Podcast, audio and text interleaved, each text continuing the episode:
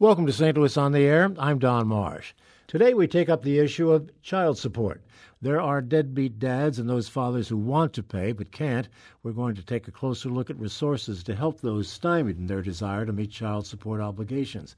Joining me in studio are Stephanie Loomis, Veterans Advocacy Project Attorney for St. Francis Community Services, Catholic Legal Service Ministry. Michael John Voss is an attorney and co founder and Special Projects Director with Arch City Defenders. Thank you both so much for being with us. Thank Great you. to have you. Thank you. Michael John, let me begin with you. Uh, how big an issue is this non payment issue? Uh, it's a huge issue. Um, what happens is in, in the United States right now, uh, I think as of 2015, there was over a billion, a hundred billion dollars worth of outstanding uh, arrears in child support across the nation in different states. Um, and so there, there's a lot of, of people that are impacted by child support and their inability to pay the child support. Uh, and that debt could lead to consequences such as incarceration. Um, we've criminalized poverty in the United States in various forms, and one of the main ways that we've done that is through child support. And Stephanie, I know there are other issues, other impacts of this. You were mentioning before we went on the air the homelessness issue. Absolutely. So when I began in nonprofit work, I I didn't expect that representing homeless people and helping helping them exit poverty would involve child support. But it's it's got to be 75 to 80 percent of all the homeless clients that I deal with have child support issues. Mm-hmm. It's it's a huge issue I never expected to be dealing with. But there is still the obligation. Right. It's it's it hits both the civil side of the law and the criminal side of the law in the state. So, a child support uh, order is issued either by a judge through a divorce or a paternity determination, or it can be done through the administrative process. A lot of times, people aren't present. The the, the non-custodial parent doesn't know that there's a, an order against them, and uh, they accumulate arrears. And then, if they've got over what is it, 12, not, 12 months of missed payments, uh, or five thousand dollars owed, then a felony is, it can be charged against them, and then then they're looking at jail time and incarceration. And so what you've done is instead of helping somebody make those payments and care for the child, you've removed them. You've one suspended their license, and two locked them up in prison because of their inability to pay. And Stephanie, when they're locked up in prison, it makes it a little bit tough to earn the money to make the payments. Absolutely. And then when they get out of prison, it's it's a perpetuating cycle. They can't get a job because they have a, re- a criminal record, and then they can't get a job, so they can't pay their pay their child support. Generally, their driver's license is suspended, so the court is requiring them to go to work, but they can't drive to get there. So it's it's a cycle that keeps perpetuating, and it is you know when you stop and think about that in in the aggregate, it's no wonder that you know the overwhelming majority of the homeless folks we deal with here in St. Louis are struggling with this issue. But the system doesn't seem to make any sense. I mean, it's it's designed to work against itself. It would seem. Well, it hasn't evolved over time. The child support uh, Title IV, which which requires these child support enforcement agencies in different states, uh, was created in 1975, um, and it hasn't evolved with the time. Uh, the the labor market has changed. The the the the, the way uh, home life is created, the nucleus of the family has changed. Um, women have entered the workforce in more, more and more numbers as the years have gone on. You've had not just one custodial parent paying child, uh, paying for the family. Uh, you've had an increase in divorce since that time. You've had an increase of out of uh, out of marriage uh, childbirth, and so there hasn't been a way of fixing the problem that it's created with this criminalization. Our discussion here today is going to center on those who uh, want to pay and recognize the obligation but can't. But let's dispose of the other side of this argument, Stephanie. There are deadbeat dads, those guys out there who have no intention of paying, just walking away from it. There sure are, and the law distinguishes between those. There's a willful refusal to pay child support, and then there's the inability to pay.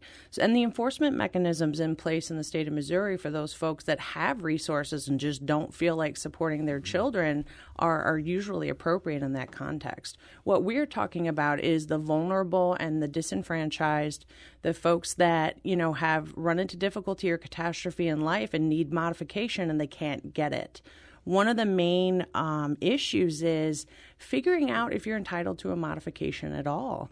So you have to calculate, the Missouri Supreme Court provides a Form 14 with several pages of instruction. Um, you have to figure out what your child support was using the Form 14. Then you have to figure out what your child support should be. Then you have to figure out whether 20% change has occurred in your payment between those two. If you're low income, there's a third step You have to figure out what your low income payment should be. And then after you figure all that out, then you have to figure out how to get into the court system, which is its whole whole nother, you know, um, issue. And all of that takes time. Meanwhile, the driver's license is suspended. Maybe a criminal non support charge has been issued, and you're not going to get a modification for seven to eight months anyway. So, if you can, as a low income person or someone who is vulnerable, figure that system out, then then then you're fine. But most of my clients, they can't even begin to, to understand. They're trying to figure out where their next meal is coming from. Michael John, before you can figure out all the details on the form, mm-hmm. you have to know that there is a form. Correct, uh, and it's it's it's problematic. Um, you know, we, we've talked about in a lot of different context, these sort of barriers that the system puts in place that really disproportionately impact people that are that are low income because they don't have the resources. Um, and unfortunately, there isn't uh, you know a civil right to an attorney in the state of Missouri, and so you'd have to hire a lawyer to represent you. And if you could hire a lawyer, why aren't you quote unquote paying the child support. So it, it is a catch 22. It's very problematic. The problem with a lot of people that get the criminal non support cases, if they're represented by the public defender, the public defender in the state of Missouri cannot do civil work. They cannot modify that child support. It's a whole separate case that that has to be uh, taken up with. And you're going to be maybe in a different judge, maybe a different jurisdiction. It could be somewhere else in the United States that you need the modification done.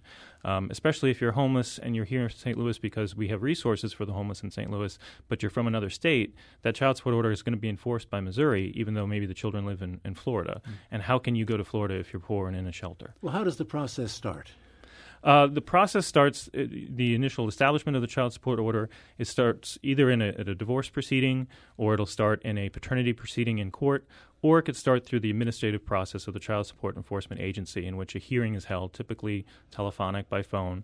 Uh, a lot of times, the non custodial parent might not know of that hearing, and so, like I said earlier, it'll be imputed minimum wage, even even though maybe they're below that. Um, and that's the process. Because it could be either that administrative process or the court process, and it's confusing even to some lawyers that, that they have to go through either one of these options, let alone someone who doesn't have uh, counsel. What, what I mean by starting the process is knowing uh, where to start with that form and to and to take uh, whatever measures you can to solve the problem. Right. So you can go to the Child Support Enforcement Agency and request a modification if you have a child support order already in place.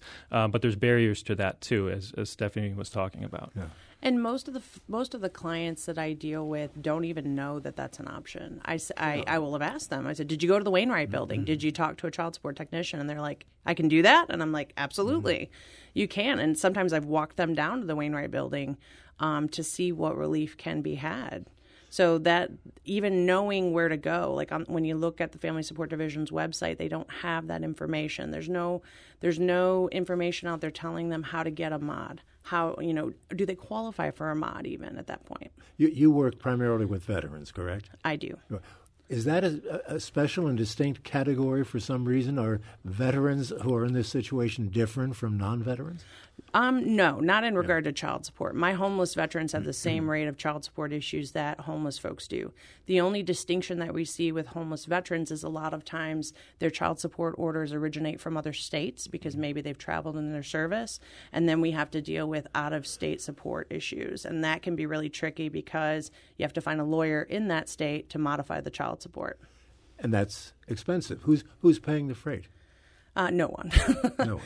No, not at all. Um, occasionally, Missouri will start collecting for another state, and if only arrearages are owed, then we can work with the state of Missouri to have those modified. But if it's a current order of support for a minor child out of another state, the homeless veteran would have to find an attorney in the other state to get that modification. What I mean by that is who who is paying that other attorney? No one the these the folks that if they go through your service. Oh, for or, uh, or, no one. A lot of times, what I'll do is I'll call or I'll just start googling, and I will call attorneys out of state, and I will either ask them to to work on the case pro bono, or we'll try to find another agency that does the type of work that we do, which is pretty rare. Uh, is it easy to find someone willing to work pro bono?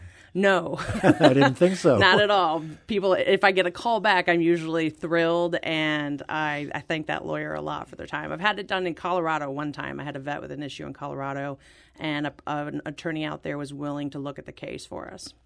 Uh, Mike John, I'll turn to you with regard to this whole part of the conversation. You're working with uh, with attorneys out of state and out of state situations. We've had some examples like that in the past, and like I mentioned, in the state of Florida, we had yeah. we had a lawyer that was willing to donate their time. But But it, it's a very um, it's very hard to get lawyers to take on these kind of cases.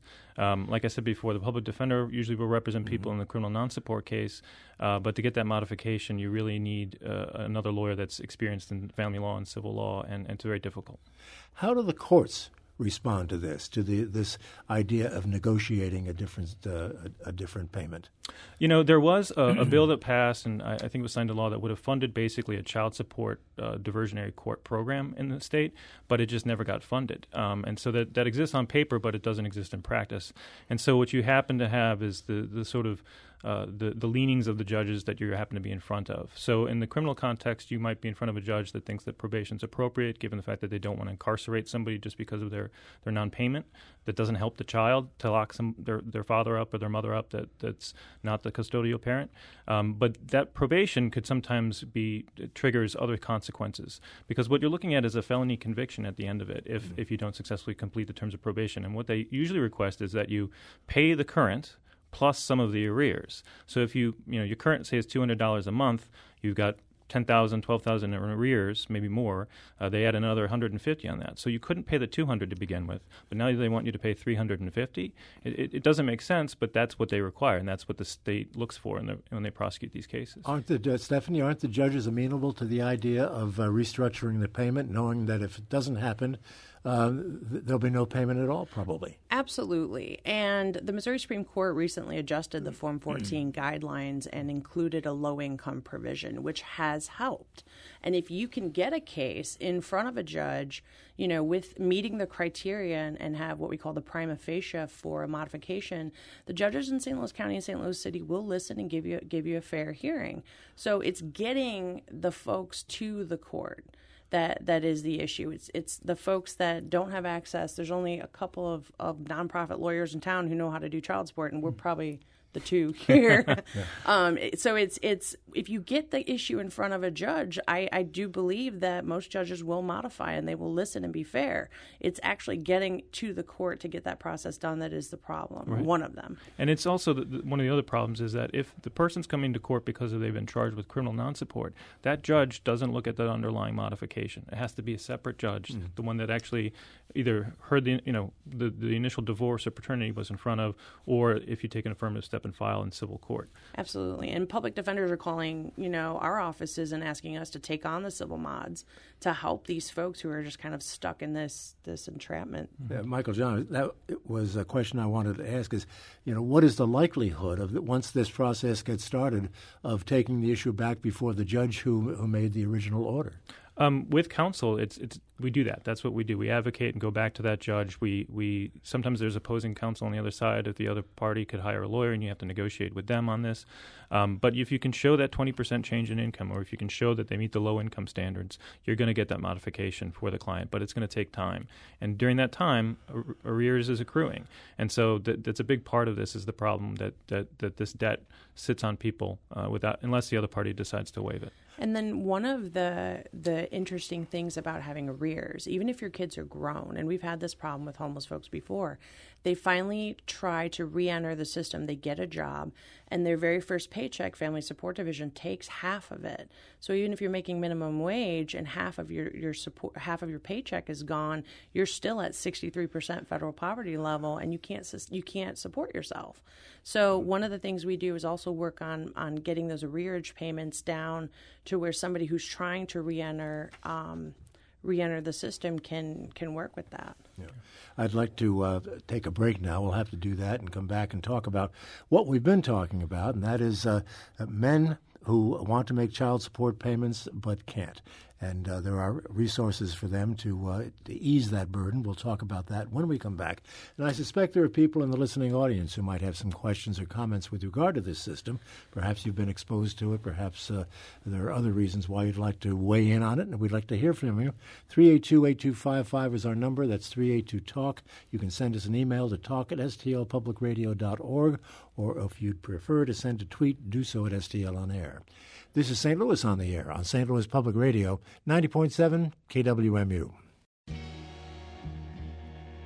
Thank you for listening to this St. Louis on the Air podcast supported by University College at Washington University with undergraduate and graduate programs part time evening and online.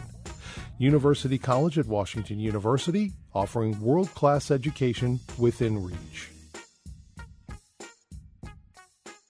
And welcome back. Child support and fathers who want to pay but can't. That's our discussion. Well, one thing that came to my mind as soon as this subject came up is it's all well and good to go to court and try to uh, amend whatever the process is. But what about the woman, the wife? What role does she play in these negotiations and any part of the process? I'll start with you, Stephanie. Absolutely. So the the wife or the the custodial parent who has um, custody of the child is an integral part of these proceedings. They are served. They are present um, or at least they have the opportunity to do so. They can tell the judge what's going on from their perspective, what's going on in the life of the child. And that's in both the court process for modification of child support and the administrative process through Family Support Division. So, and, and even with my negotiations with Family Support Division, um, they definitely contact the custodial parent and, you know, talk to her, ask her what she thinks. In some cases, it is possible for the custodial parent to waive um, arrearages that are owed on the child support, and we I see that frequently on on um, moms who want to help out and, and recognize that usually some catastrophes come up to, to make this an issue. There must also be some, Michael John, who say, no way, I want all that's coming to me. Right. I mean, there is that as well. That yeah. You'll see that. Um, sometimes what, what we'll see in certain situations is that, um, especially if the children are grown and there really is arrears that's owed, uh, they have that ability to waive that mm-hmm. arrears or um, come to agreement on, on what sort of the repayment might look like. Um, but a lot of the times, some of those arrears, if the if the child ever receives state benefits, some of those arrears are assigned to the state. So no matter whether or not that the custodial parent or the former custodial parent wants to forgive and forget, if the state is entitled to those arrears, they're going to come after them. We tend to think, I think, in most cases, that the custodial parent is is a woman, but that's not always the case. No, not always. No, definitely not. I mean, I've represented women that had been, um, you know, criminally charged with criminal non-support and needed modifications. I've represented men that were custodial parents of the children um, who uh, uh had child support. They're now, you know, have custody of the kids, but in the past they they didn't, and they owed child support, and the state's coming after them for for the arrears that's owed even though they still have they have the children and are raising the children. The state needs to prove that no no support was given and that there wasn't good cause for no support given. And the way that the statute defines good support is food, clothing, medical treatment. It doesn't mean dollars, uh, you know, sure. you know. Uh, money owed to the to the mother or the state. Yet that's what the state will use to prove up the charges is the fact that there is a, a debt owed. Stephanie, what are these negotiations like? Basically, if you there you have to meet your prima facie under the law. You have to meet that 20% mark and you have to show the court that you've met your burden. And then the the mother can either agree to the modification or she can oppose and she can say no, dad actually makes more money or dad's mm-hmm. actually, you know, getting income from this source and the kid, you know, the child needs more money because XYZ school this that and the other. So the mom gets a chance to weigh in, but it's it's really about meeting what the law requires. And that's kind of what this is all about. Missouri is really clear. You put in an income amount and it spits out an amount you're supposed to pay. So it's about getting folks to pay what they can actually, you know, what they're entitled to under the law. We, we have a number of calls I, I want to get to, but a quick question How long does this process generally take? I would say at a minimum eight months. Right. Wow. I oh, filed cases in January that I'm still for a modification through Family Support Division. I'm still waiting on results for those. Well, that's a long time to be in that kind of limbo. Absolutely, yeah. especially when you might be a felon or you might have your driver's license suspended. Right. Let's take some calls. We'll start with Justin calling from St. Charles. Justin, thanks for waiting. You're on the air. Thanks for this subject. Uh, I think it's something that's really affecting us on a, on a cultural level. Um, my couple quick questions is how is it that it's constitutionally illegal to be uh, to have a debtor's prison in this country, but we're creating a felony based on people owing money. And then the second is, I was told last year by an attorney that works in in this field that the state of Missouri is spending several millions to collect several thousands a year in child support, and it just seems like a completely counterproductive waste. Why couldn't you create some sort of like credit system and if you're listed as a deadbeat dad, then it affects your income, it affects your getting an apartment, whatever. But creating a criminal who now is dependent on society just seems like a really big waste. And thank you for mentioning that some of those uh, debtors are from state aid insurance that was provided to the child uh, and things like that. I was told. So it's just really sad problem. Uh, and I'm curious about your opinion on that. Justin, thank you. Who, would like to take that one? Um, you Michael know, John? Sure. Um, when we started Arch City Defenders, one of the first things we did was take on a bunch of uh, criminal non-support cases from the Public Defender's Office for people who needed modifications because of the fact that they were uh, had been homeless or at risk of homelessness and, and couldn't make those payments. So we did the civil and the criminal, and we challenged the statute and, and tried to take it up on appeal. A motion to dismiss was filed in the criminal cases, and it went all the way up to the U.S. Supreme Court, or excuse me, the Missouri Supreme Court. Um, and uh, we were challenging the constitutionality of the law fundamentally. Very nuanced way looking at the, the statute and how it was written. Um, we got an opinion in the appellate court level from Judge Romines, who's uh, appellate judge here in, in the Eastern District, and he basically agreed with us, but under the grounds that it was a debtor's prison. Uh, that that kind of argument that, that we had abolished here, and um, he uh, he he definitely was of that mind. And so it, we're looking at you know ways of looking at the law, ways of maybe bringing an argument uh, in the future uh, that challenges the the fundamental criminalization, the the, the the, the problem of criminalizing people's poverty and and uh, incarcerating them because they owe a debt. Uh, and that's something that we're continuing to investigate. Stephanie, any thoughts on that? Yeah, just that I think we need to do a better job of determining who are the deadbeat dads and who who is actually, you know, just doesn't can't pay. They have the inability to pay. Or know that they can somehow. Exactly. Yeah. Exactly. We need to look deeper into that and the stigma associated with this issue is so great. You hear about child support and immediately, I mean, I had a woman tell me, "Oh, well, the kids deserve it, blah blah blah." And I'm like, yeah, the kids do, but some of these dads, people don't wake up and decide to be a dead be- deadbeat dad normally. No. Let's take another call here. William will join us from St. Louis. William, thank you for waiting. Uh, yes, I want to know um, if I found out that my daughter was uh, she got pregnant and then she moved out, and then she wasn't a full time student is there a statute of limitations that I could go back and collect the child support that I paid that was not due to my ex-wife? I don't know. Stephanie, do you know? So generally, I don't want to. I I would probably need to mo- know more about your circumstances to offer you legal advice, but I can say generally, the law allows for child support to be terminated once your child um, either is emancipated um, no longer lives in the home and no longer goes to college after 21. So um, then it can be terminated, and there are ways to get some of the money back, um, but you have to bring that through the courts. Well, let's take another call then. Uh, we'll bring in Jeff calling from Alton. Go ahead, Jeff. Hello. Uh, thank you for taking my call. Um, so I'm, I'm just, uh, I guess, venting more and then hoping for some uh, feedback. But my situation is uh, I'm a I'm a veteran and a single father, and uh, I pay child support for uh, two children that don't stay with me, and then uh, the two children from this recent divorce that are uh, we have joint custody, so it's uh, 50-50, uh, week on, week off. Um, whenever the divorce occurred, um, there was a, a Land of Lincoln took the case of my ex-wife, and immediately, um, like uh, put me out as a, as a criminal. They they filed an emergency uh, restraining order. Um, I'd, I'd actually gone to the police department and filed a missing person report and had a sheriff respond by uh, had telling me I can get some stuff and get out of my house.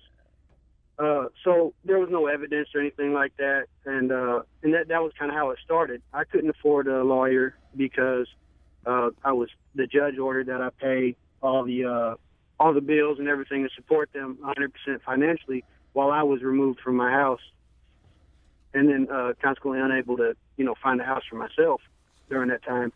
Uh, but uh, when it came down to the finalization, the the restraining order was dropped and moved back in. We finished the divorce, and uh, the income difference between uh, the ex-wife and I was maybe five dollars an hour difference. Um, and so the calculation was uh, less than like a hundred dollars a month by the state's model, but the judge ended up awarding her uh, six hundred dollars a month. Um, and so I've recently lost my job, and that's not the sole reason, but that's a lot to do with it. Uh, because it was a burden that I couldn't bear. The children are with me. I'm, you know, taking care of them and also getting uh, help with them while I'm a way it works, so I got to pay for that. Jeff, we, we, we, I'm sorry to interrupt, but our time is getting away from us. We commiserate with your situation. Uh, I guess this is just kind of typical the kinds of things you come across. Right. I mean, what the caller is saying is sort of what we've been talking about, about how complicated right. the system is, how it impacts people's lives in very negative ways, and and, and frankly, how, how it touches on myriad other issues that they're dealing with in terms of the family life and, and, and how they're they're making ends meet. Yes, and clear, clearly, I mean, going through his situation there, very very complex. Uh, one more call, then we'll have to call it quits. Marilyn in St. Louis, it's your turn. Go ahead. Yes, I wanted to know what the uh, Missouri state law is about how long you have to pay child support. Is it a certain age? Is it like if uh, they're 18 or if they if they go to college? Is it after they finish college? What is the legal limit on that? So I think I can answer this one. Um, there is a specific statute that lists um, when it's appropriate to terminate child support, and you're going to find that under Chapter 452 of the Missouri Revised Statutes. And there's there's several different ways. So you would pay child support for a college age kid until um, they turn 21. Um, and have uh, 12 credits per semester. Correct. They have to be going to college full time, um, and you would you would continue to pay for that child after they turn eighteen. Um, but like the, also, if you um, if the child gets married. Um, and they're going to college, then that would disqualify them from child support, and, and or if they become emancipated, right? Or if they enroll, I believe, in the military, and obviously if the child passes away. One Correct. quick question. We have a long email question here, and I'll boil it down. Uh, it concerns falsified child support documents. Uh, does that happen? And if it does happen, what happens to the person who falsified the documents? I, um, I, guess I'd need to know a little bit more about whether it's documents for court or whether it's documents at the agency. But um, obviously, um, if if there are false documents that are being filed, uh, like saying that they do have custody or alleging that you have custody when you don't, that sort of thing, it'll weed itself out through the court process. This apparently relates to uh, falsifying documents to kick the the uh, payments higher whatever. It's a little too complicated to deal with in the time we have left. Before we go, let me just ask you, Stephanie and Michael John, to tell folks how, how they can get in touch with you uh, if they need help. Absolutely. So, our program represents uh, homeless and low income veterans. Um, at the Catholic Legal Assistance Ministry in um, a division of St. Francis Community Services. Um, if you do need legal help, you can call us at 314 977 5452. We'll put all of that on our website. Many people are driving right now and don't have a pencil in their hand. Absolutely. But we'll put it out there. And, Michael John? And for us, uh, um, our, uh, our phone number is 855 724 2489. And uh, um, we work with the homeless and at risk of homeless population and a lot of people re entering society from the prison system. Thank you both so much for being with us. Stephanie Loomis, great to see you with St. Francis Community Services, and Michael John Voss with Arch City Defenders. This is St. Louis on the Air on St. Louis Public Radio, 90.7 KWMU.